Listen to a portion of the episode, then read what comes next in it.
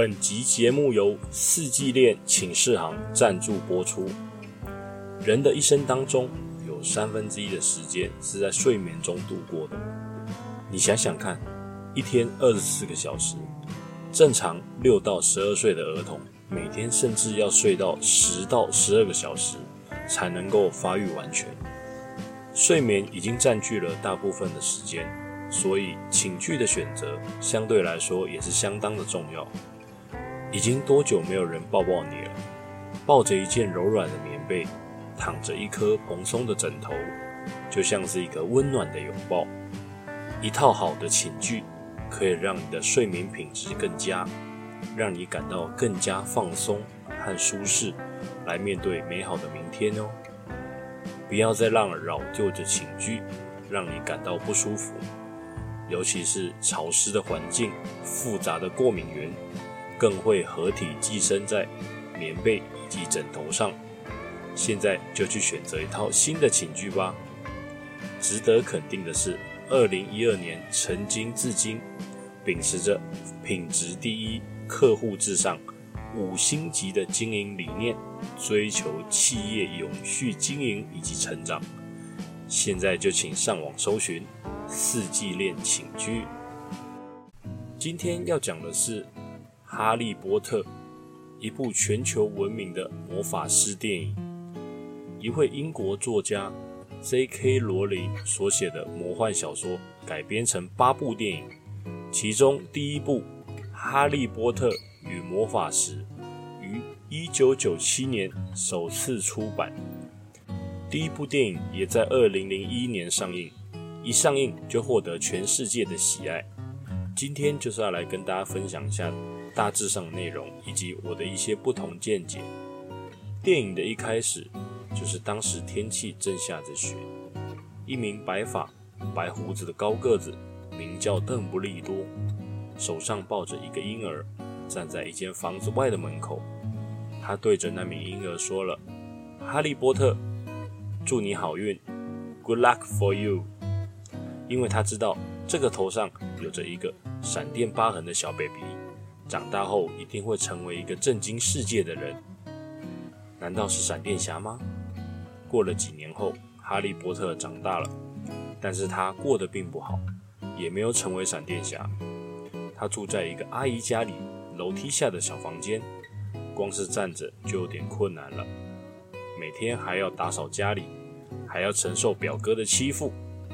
有一天呢，这一家人带着哈利一起去动物园。哈利忽然发现自己好像可以跟玻璃柜里面的大蛇说话，而表哥到了动物园依然是欺负着哈利，一直推哈利，害他跌倒。结果表哥自己不小心撞到了玻璃上。哈利愤怒地看着表哥，忽然头上的闪电疤痕发亮了一下，关着大蛇的玻璃就像魔法一样消失不见。表哥居然直接掉进大蛇的玻璃柜子里面。但是大蛇却没有攻击人类，而是悄悄地离开了动物园。回到家之后，哈利被姨丈一顿臭骂。姨丈说：“这世界上可没有魔法，你不要给我耍花样。”接着继续把哈利关在小房间。这是哈利的第一次使用出魔法。听说使用魔法要搭配魔法棒，也不知道他在动物园是怎么发动的。以上只是《哈利波特》的开头片段，至于详细故事，你可以问妈妈。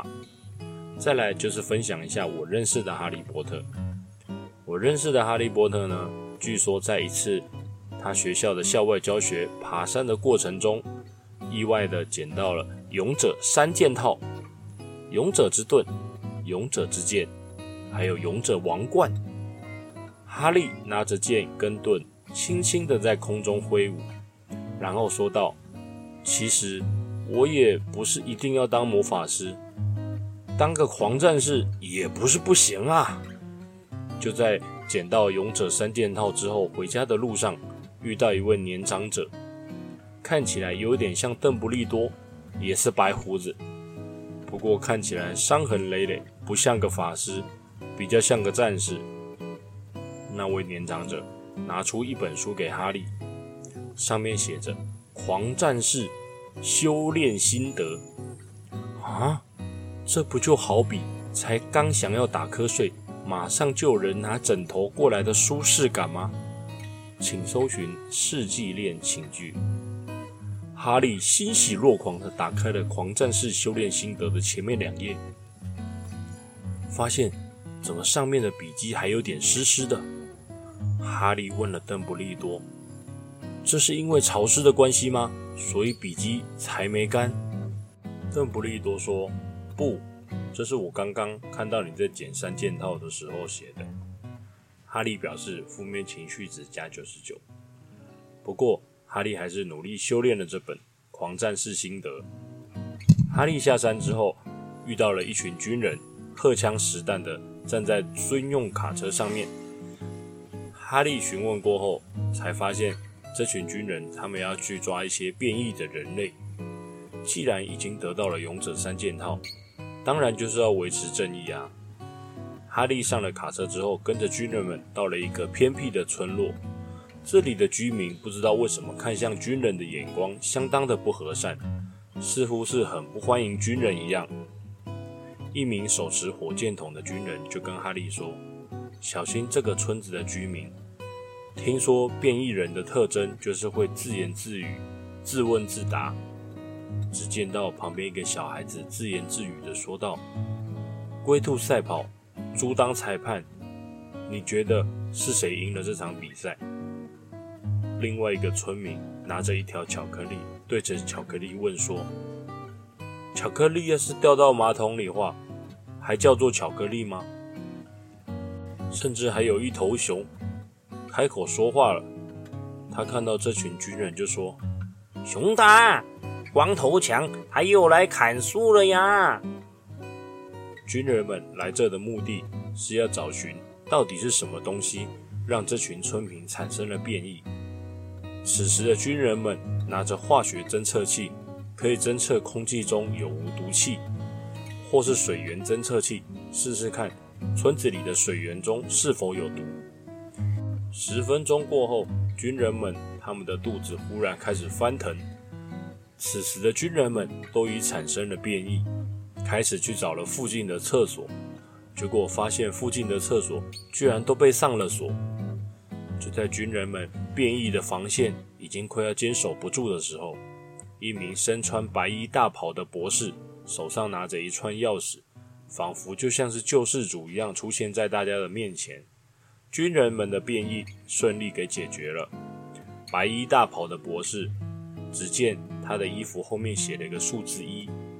他说他是军方派来帮助各位村民的。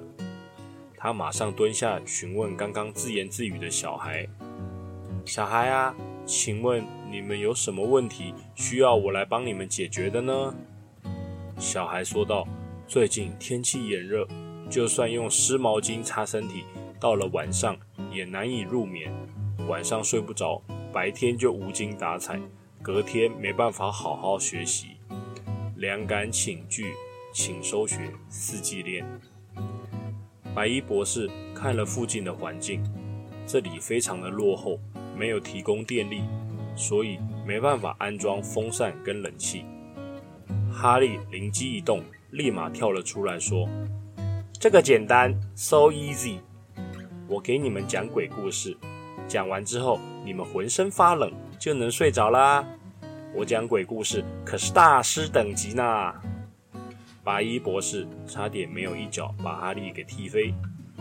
另外一名村民也举手发问说：“因为我们这里属于比较偏远落后的地区，上下课都要走非常远，早上要很早起床走路上学，下课走路回到家的时候天都已经黑了。”博士点点头表示：“这的确是一个需要马上解决的问题。”此时的哈利又坐不住了。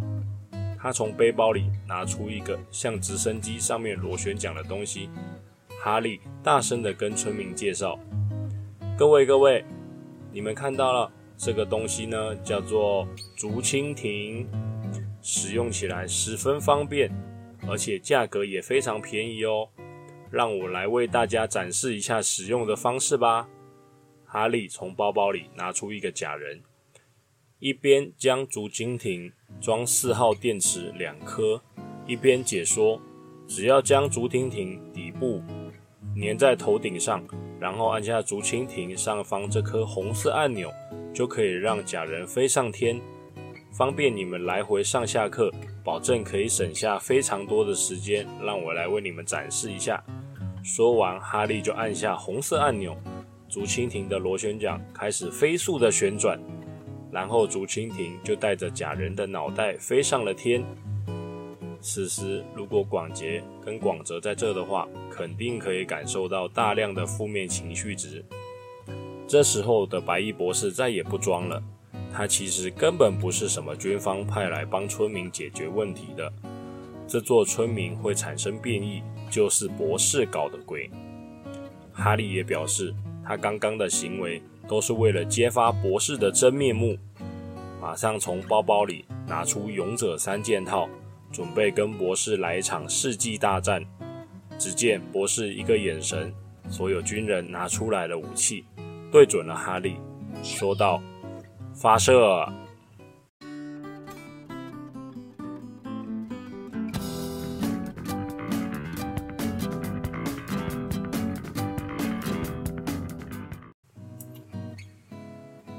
今天的每日一题就是，请问龟兔赛跑，猪当裁判，你觉得是谁赢了这场比赛呢？